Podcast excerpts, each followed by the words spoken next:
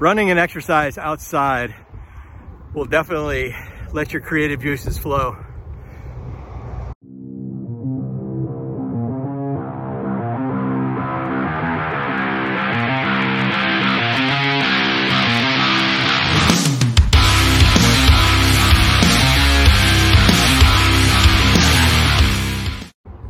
So I don't know if that was a hook, but hopefully it got your attention.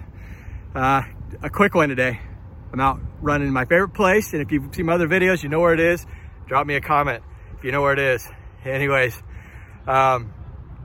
so when I run, I always listen to music. You know, it could be a playlist or whatever, but my mind is always ablaze with just, you know, what I need to do, what's happening, this, that, and the other. I mean, it's just, it's crazy how you know, my brain is already busy and how much more busy it can be.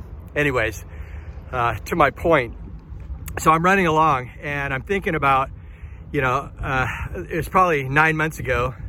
I was up running pretty close to 5 miles consistently. And then we got into this situation and the gym's closed, and I was a very, very active person in the gym. Did a lot of cardio, did a lot of strength, did a lot of everything. And my health and my fitness level at that point was really on point. And then this stuff happens and gyms close because, you know, they're unsanitary and unhealthy. I don't care what your opinion is on it, but anyways, it's better to have a sick population than a healthy population. So let's close the gyms. So, you know, I've been trying to run and fit in stuff on the outside and ride my bike on the outside, but sometimes it's not as conducive, and having that structure of the gym definitely pays off. And so I find myself have now, you know, instead of these 5-6 mile runs that I've gone on, they're much less. And I started thinking about that, and it started equating it to growing a business.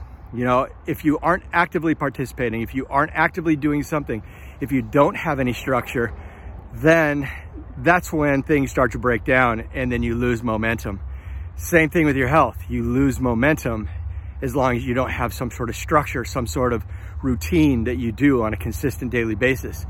So the point I'm trying to make is that keep your mind and keep your body active, but also do those things that will keep you in the game. Have a set plan. If you don't have a set plan, let me know. Let me help you. And I can help you with getting a set plan, because it's really easy, and it's easy to do, but it's also easy to fall out of. And that's what you don't want to do, is you don't want to lose that momentum in your physical health, in your business health, and just in life in general. You don't want to lose that momentum, because it's really, really easy to do that right now with everything that's going on. So anyways, I hope that you are getting outside and getting some exercise and getting some sun, because that's where it's at. And breathe, just get out and breathe. And anyways, I hope you guys have a great weekend. My name is Hobie Johnson. It's a link below. Grab a link to the unlock. You'll see it. So below or above, wherever your medium you're seeing this on. And I actually am going to be transitioning from doing YouTube videos, podcasts, to mainly doing Facebook Lives. Alaska Airlines going someplace.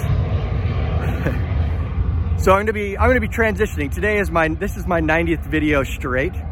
And while I have enjoyed doing it, I think that my focus and my efforts can be better served elsewhere. And so I hope you'll follow me. I hope that you'll drop into my lives and make some comments. If you don't catch me live, then catch me on the replay. And hopefully I can continue to add value. I'm gonna be doing a little bit of pivoting in what I do and how I do it.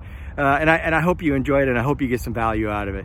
Anyways, be well, my friends, and I'll see you tomorrow in the live.